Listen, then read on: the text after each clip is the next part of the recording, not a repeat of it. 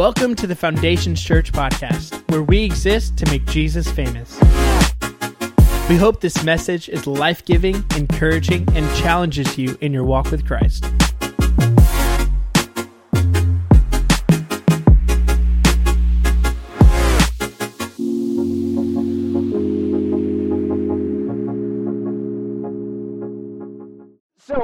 In John chapter 2, and uh, it is the wedding at Cana. So, how did we get here? Um, the wedding, when you, think of a, when you think of a wedding, what is like one word that comes to mind?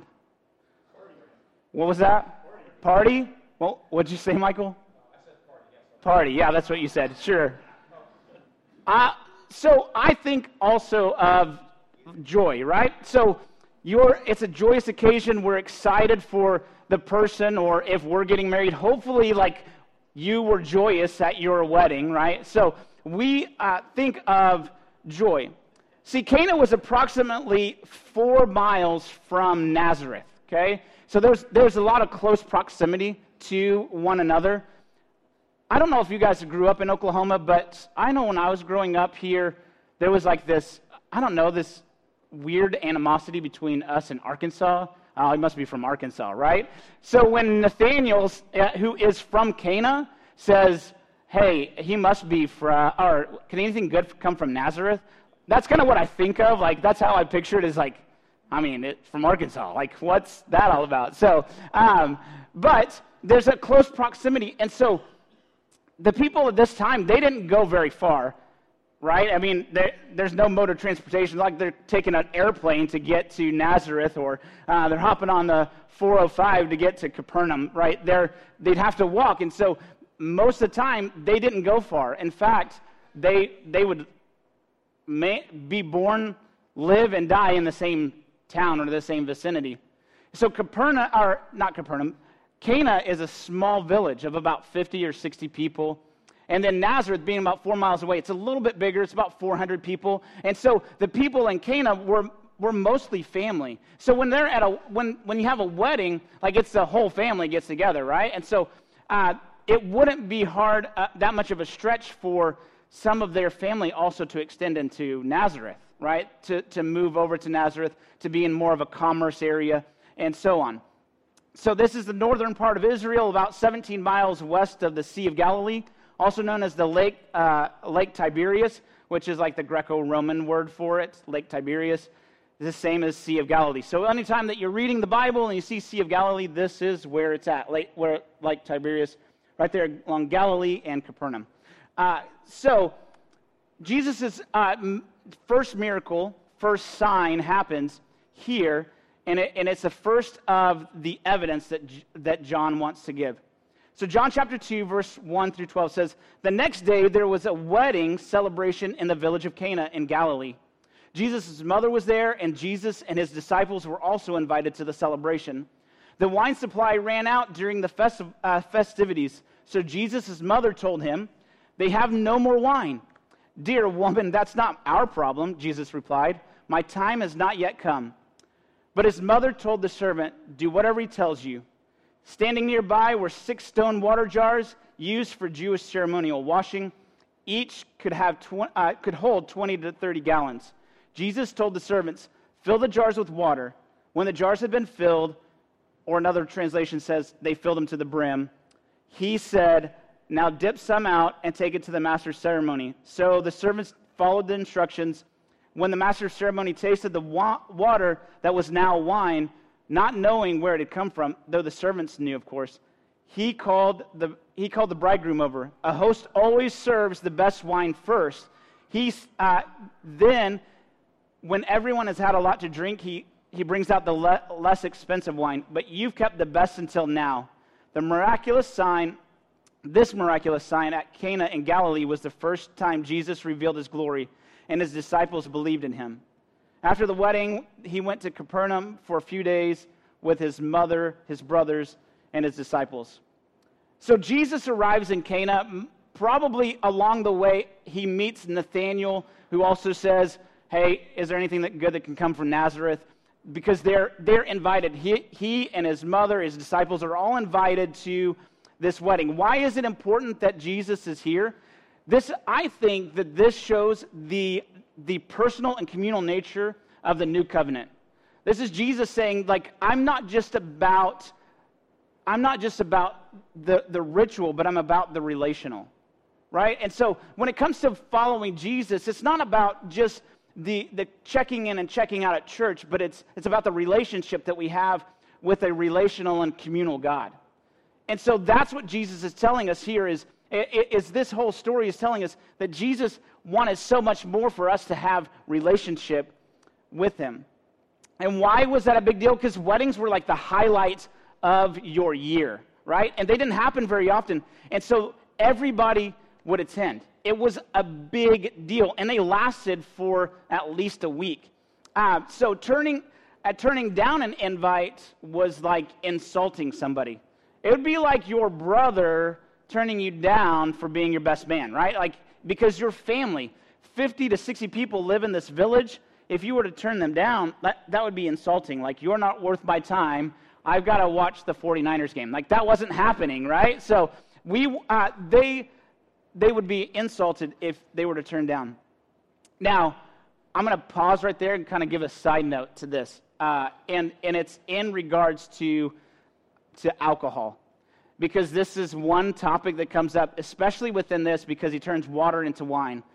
And I've heard it said that, well, it's, it's, not, it's not alcoholic, it's, it's grape juice. Or uh, there's also an argument out there that Jesus actually didn't even turn it into uh, wine, that it was just water, and the master of ceremonies was too confused and just thought it was wine, right? So, um, one thing that Michael said a couple of weeks ago is there's a difference between exegesis and eisegesis. And eisegesis is reading something into it that you want it to say. Okay? And it does not say that it was just grape juice. It is a fruit of the vine and it is referring to al- an alcoholic beverage. Now, it is diluted about three to four, um, four to one compared to what we have now, but you could still get drunk on it. So, Nowhere in the Bible does it condemn drinking alcohol, but it does condemn what? Drunkenness, absolutely. It condemns drunkenness. And that is, you, just some examples is Isaiah chapter 28, Isaiah 5 and 11, Ephesians 5, 18. They all talk about that. Like, it's, it's the drunkenness that God kind of detests, right? So, that being said, is, is alcohol like a sin? No. But Paul calls us to have Christian maturity. A mature Christian will self impose limitations on to his or her Christian freedoms for the blessing and benefit of others. And that's what Paul came out to say is 1 Corinthians 8:13 he says, "So if what I eat causes another uh, believer to sin, I will never eat meat again as long as I live, for I don't want to cause another brother to stumble." And what he's saying here is, is in this time, the butcher, he would usually like sell meats that were served to pagan idols uh, or that were, that were sacrificed for pagan worship, right? And so for some believers, this was a big deal. Like they did not want, it actually, it actually made them feel horrible or it made them feel like they were sinning because they didn't believe that it was right for them to do that. And what he's saying is, if that's the case, like I'm going to limit my freedoms so that I don't cause you to stumble, so that I don't cause anything bad towards you.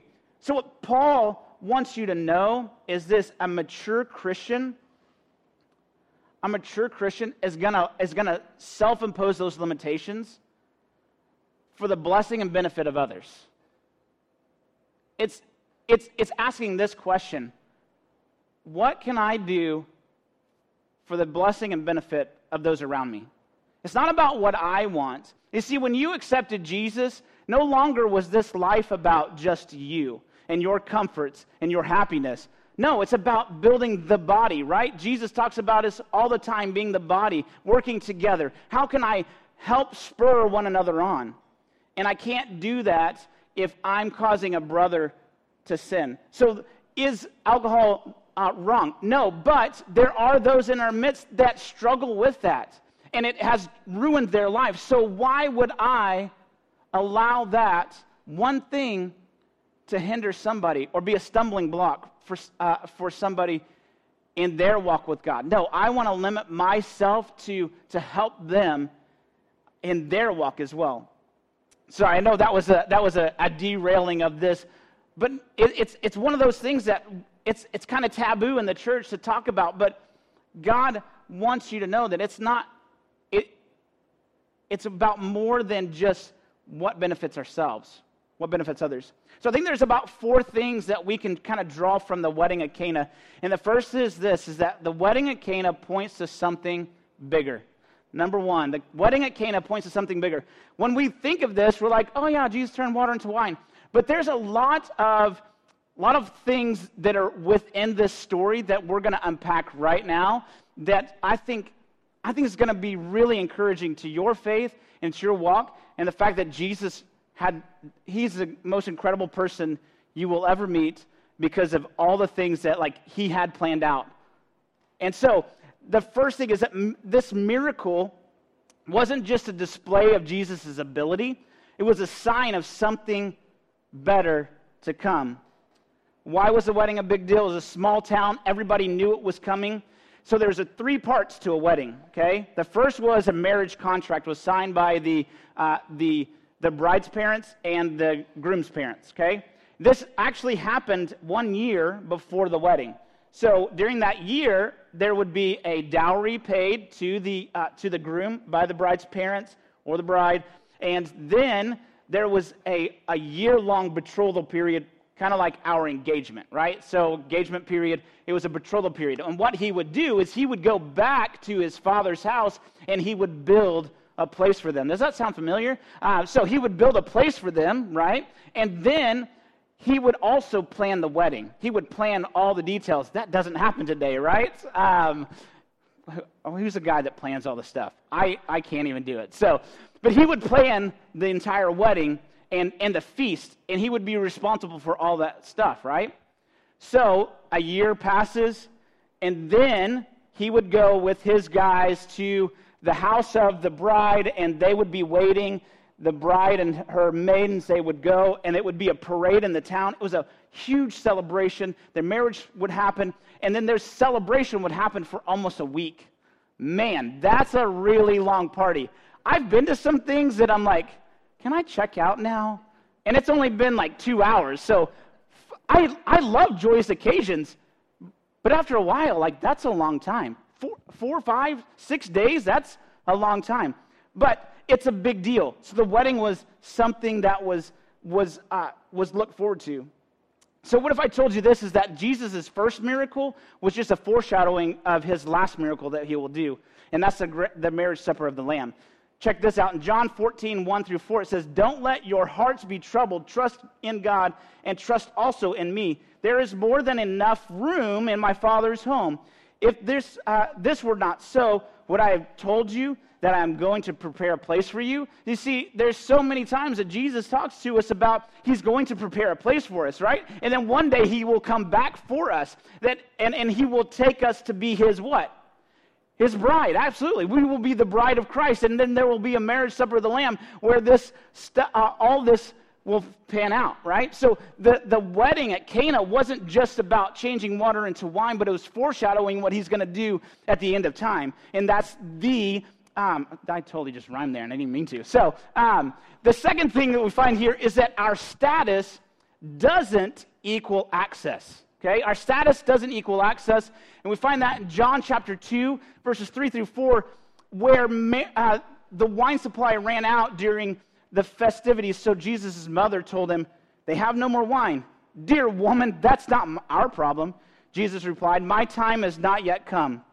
So, Mary, mother of Jesus, tries to use her, uh, her authority as mother of Jesus, right? And she says, Jesus, I need you to do something. Did she expect him to change wine? No. She didn't know that he could do, that that would be what he would do, right? She had no idea. So she goes to him and says, Hey, this is going on. He says, Dear woman. Now, if I told my wife, Woman, we're not doing that. Like, that wouldn't go over well. That's actually not how it's actually in the, in the Greek. It's, uh, the word is ganai, which means dear lady or madam or actually, if you're from the South, it literally is closer to ma'am. Hi, ma'am. He literally says, ma'am. It, it, the, the, the Greek uh, phrase that he says, he says, What is this to me to you? He's saying, Why are you concerning me with this? And this, my concerns are not your concerns. And so, what this means is in this moment, Jesus is separating himself from Mary. It's not that he's saying, um, he's saying, I'm not concerned with this. He's separating himself from Mary because he's now got to be about his father's business. Okay? It's not, it's no longer that he's concerned. And, and for Mary, this is, this is a mother who tradition says that Joseph has, has passed on, right? That the last time we hear about Joseph was when Jesus gets lost for three days in the temple. That's the last time we hear about Joseph. So they say that, that Joseph probably has died by now. So Jesus is taken over, and he's the sole provider for the family. He is the carpenter, and they know him as such around Nazareth and, and town. And then he is also uh, the person that she would lean on, right? She would. I, I come from a single mom, and I know as the oldest son, like what it means to be emotionally like a emotional support, right? And Mary's coming to Jesus out of knowing that he is very resourceful. Like he has this ability to just make things happen. So she's coming with a mother's heart saying, Can you help them? Why?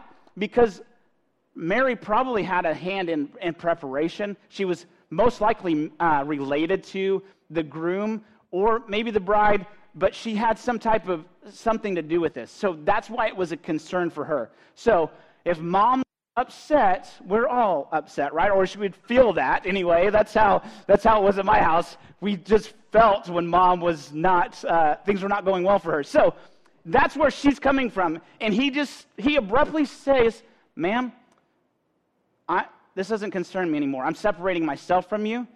Now, that whole phrase where he says, My time has not yet come, here's a crazy thing. Here's a crazy thing. A lot of times we think when he says, My time has not yet come, he's saying, I'm not gonna, I'm not, it's not my time to do miracles yet. That's actually not the case. It's not the case at all. What he's saying is, I'm not the bride, I'm not the groom yet. I'm not, my time to die isn't here yet. That's literally what he's saying. He's saying, I'm not responsible for that. I'm not the one that has to provide the wine because I'm not the groom. Brings a whole new meaning to what this wedding's all about and what Jesus is saying here. Why is it a big deal? Because for, him to, for, the, uh, for them to run out of wine, it was disastrous. It was embarrassing. It was saying that this groom who planned out everything, he can't provide for this bride. That's why it was a big deal to, uh, to Mary is that it, it's a mark on this, this young man. It, it, could, it could actually be sued by Mary's guests. So the guests of the bride could have sued him for not providing enough uh, wine for the celebration. That's crazy, right? And so for Mary, she sees this and she's like, we've got to do something. But what I want you to see here is that as he's separating himself from his mother, what happens? She says, she says something else. And the third thing I want you to see here is that faith is what moves Jesus to act on our behalf. And so Mary first comes to Jesus. So did, does Jesus? Does Mary persuade Jesus? Does she? Uh, does she have some type of motherly influence over Jesus? Not at all. John chapter 2, verse 5 says, But his mother told the servant, Do what he tells you. You see, the first time that she comes to Jesus, she comes as mother. The second time she comes to Jesus, she comes to him as a believer. She comes to him in faith that he will move, that he will do something. Like, I don't know what he's going to do, but just go do what he says. And here's the thing is like in our life, Jesus, it, it, it takes a, a, faith, right? Luke, Luke chapter, uh, chapter 8, 48, the woman with the issue of blood, Jesus says, Daughter, it is your faith that has made you well. When you look at the Roman centurion or the Roman officer who comes to Jesus because his daughter is sick in Luke 17 or Luke 7, he says, Jesus, I need you to heal my daughter. And Jesus says, Okay, I'll come with you. And he goes, No, you, you, you control everything. You can just speak it into existence and it will happen. And he says, I've not seen faith like this in all of Israel, right? So it is faith that unlocks Jesus to do something miraculous. The miracle didn't happen until Mary had faith that Jesus would do something. So, our access, our, our status doesn't grant us access, but our faith unlocks Jesus' action. And the fourth thing is this wine represents the new covenant with joy at the center. John 6, uh, 2, 6 through 7 says, Stand near, Standing nearby were six stone water jars used for Jewish ceremonial washing. That's a hard word. I get it every time. Each could hold 20 to 30 gallons. Jesus told the servants, Fill the jars with water. When the jars have been filled, he said, Now dip, now dip some out and take it to the master's ceremony. So the servants followed his instruction. What do we see here? Uh, water was a cere- uh, water for ceremonial hand washing was a big deal in Jewish uh, ritual cleaning tradition. They did it for many things, not just before they ate, but uh, even before prayer and um, after going to the restroom. So even if, if you don't wash your hands, even the Jews did it back in the day, right? So um, I don't know where I was going. So anyway, um, it was a it, it was it was very ritualistic that they would do this, and it was it was almost not even out of necessity, but out of religious rite and almost duty. So, for uh, Jesus to take this water that was used for cleaning and change it into something else was where the miracle begins. So, the act of turning water into wine signified human participation. It's you do what you can do, and Jesus will do the miracle, right? So, he used servants. Did the servants create the wine? No, they were just the bringers of the wine, right? They were just the bringers. What has Jesus called us to do? We're not the, we're not the creators of joy, we're the bringers of joy. Human participation. You do what you can do, and I'll do the rest. Faith is that way. Like, faith is doing what we can do. I have faith that you can do this. Now, God, I need you to act. Also, I pointed out earlier that it's all about uh, the, the servants filled the, the pots to the brim, right? And, I, and, it, and it's important that you know that they filled it to the brim so that you know that Jesus didn't go over there and add something to it and it be like a diluted wine. Like, it was important for you to know that it was filled all the way to the brim. Why? Because that's the transforming power of God. See, they had this this spiritual ritual thing that they did, and Jesus was taking away the old way of doing things, and he was representing the new way of doing things, right? The wine didn't just represent uh, uh, bringing something to the table, it was, it was representative of what Jesus was doing, what Jesus had in store. And that's huge. They had this water that they would use. They put in these stone pots because they put them in stone because it would keep it clean. Because if you put it in clay pots, what happens? It gets dirty. So they would have these stone pots, they would keep them clean. That was a big deal. But Jesus, in this simple act, was so, showing to the servants and the disciples that it's not, I've got a new way of doing things. I've got a new way. I've got a new covenant that's to come. Jewish tradition, in Jewish tradition, wine is synonymous with joy. Psalm, uh, Psalm 104, 14 and 15 says, You allow them to produce food from the earth, wine to make them glad, right? Gladness or joy. There is a, um, wine was a symbol of perpetual joy. There's an old rabbinic saying that says that when the wine runs out, the party's over, or the joy is gone. See, water turned into wine. This is Jesus. This is Jesus showing the disciples and those servants that he's the source of everlasting joy. He's a source of everlasting joy because that 120, 150 gallons of, of wine that he, that was over and abundant, more than he needed to provide.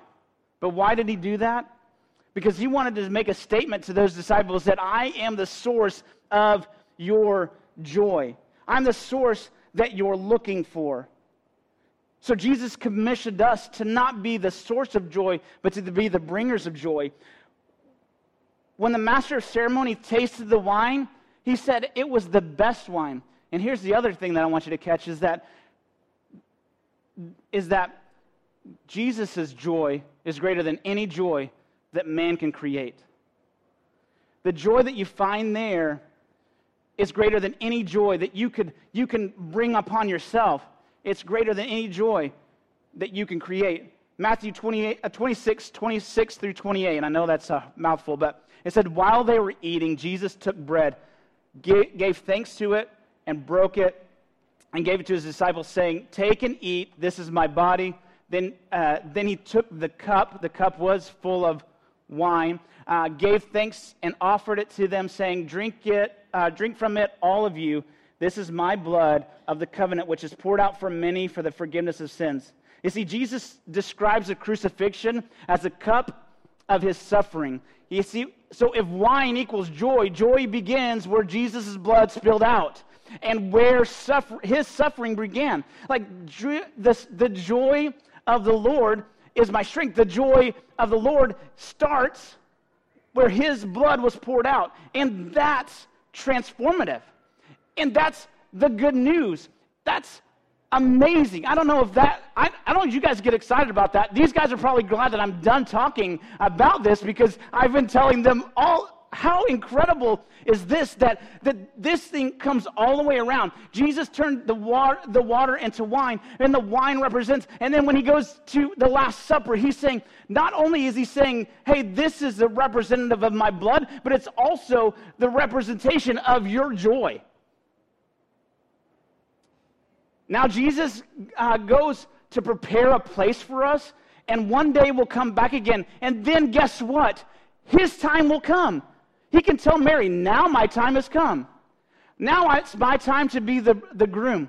It's my time to bring my bride back to us. And that's something to be excited about, right? Like, man, how incredible. And that's just one of the instances that John, that's just one of the signs that John provides for us as evidence that Jesus is who he says he was. John 2 11 says, This uh, miraculous sign at Cana in Galilee was the first time Jesus revealed his glory, and his disciples, what? Believed him.